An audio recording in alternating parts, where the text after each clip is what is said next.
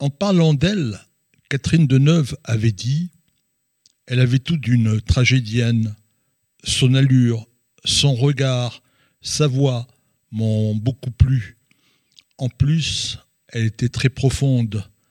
L'ensemble de ses qualités faisait qu'elle avait une présence extraordinaire à l'écran. Elle, c'est Ronit Elkabetz. C'est la plus grande actrice du cinéma israélien de tous les temps. Pourtant, rien ne l'a prédestinée à devenir en si peu de temps une artiste de renommée mondiale. Ronit Elkabetz est née le 27 novembre 1964 à Beer Sheva. Elle est l'aînée d'une famille de 4 enfants, dont son frère cadet Shlomi, qui va l'accompagner dans toute sa carrière et même au-delà. Les Elkabetz sont originaires des Saouira. C'est le nom définitif que le Maroc donne à cette ville portuaire lors de son indépendance en 1956. Avant cette date, les Portugais puis les Français l'avaient nommée Mogador. En 1962, le couple Elkabetz fait son alia et s'installe donc à Beer Sheva. Lui travaille à la poste, elle est coiffeuse. En 1974, la famille retrouve la mère. Elle déménage à Kiryat Yam. C'est une ville qui est à 8 km de Haïfa. Après l'armée, Ronit, qui est une belle brune, commence une carrière de mannequin.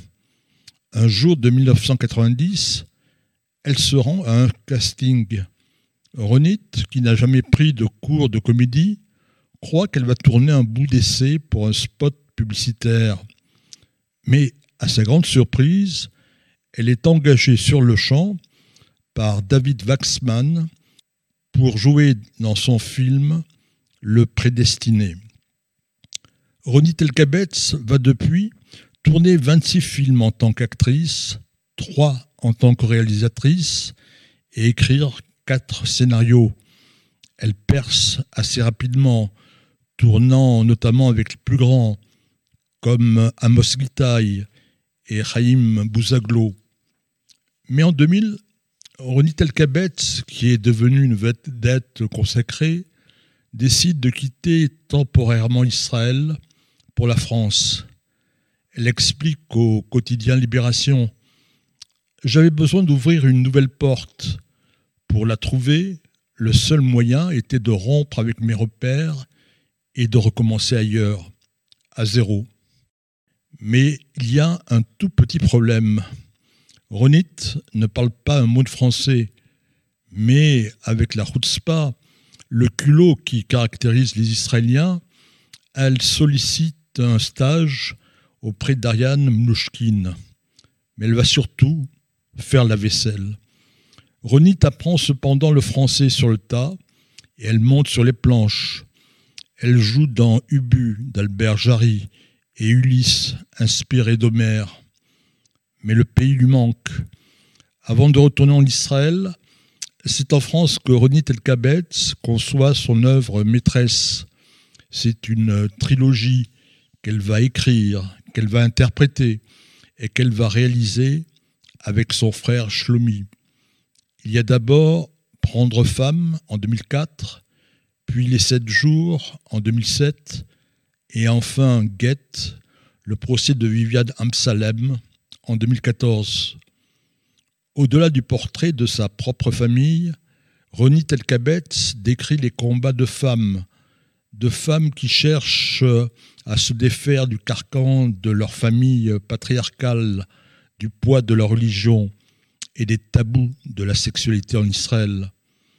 D'autres films qu'elle tourne comme Mariage tardif, Mon trésor, La visite de la fanfare, casse les codes traditionnels de la production israélienne qui entre dans l'âge de l'audace et de la maturité. Ronit Elkabetz vient se ressourcer régulièrement en France. Elle joue dans plusieurs films, notamment avec Catherine Deneuve ou encore Roche-Dizem. Ronit Elkabetz reçoit des récompenses prestigieuses en Israël, en Argentine, en Italie et dans d'autres pays. Elle préside la Semaine de la critique du Festival de Cannes en 2015. Ronit Elkabetz travaille. Elle travaille sur son prochain film. C'est un biopic consacré à Maria Callas. Mais le cancer finit par avoir raison d'elle. Elle meurt le 19 avril 2016 à Tel Aviv. Elle laisse son mari, l'architecte Avner Yachar, et deux jumeaux, un garçon et une fille, qui ont 4 ans. Cette année, Shlomi Elkabetz a réalisé Cahier noir, un film en 2 parties. C'est un hommage à sa sœur. Ronit Elkabetz avait dit un jour: « Je suis en permanence à la recherche de mes racines. Je suis né de parents immigrés du Maroc. Mes fondements et ma culture sont pluriels. Mais mon histoire, c'est Israël. C'est là qu'elle repose pour toujours. Elle avait à peine 51 ans. »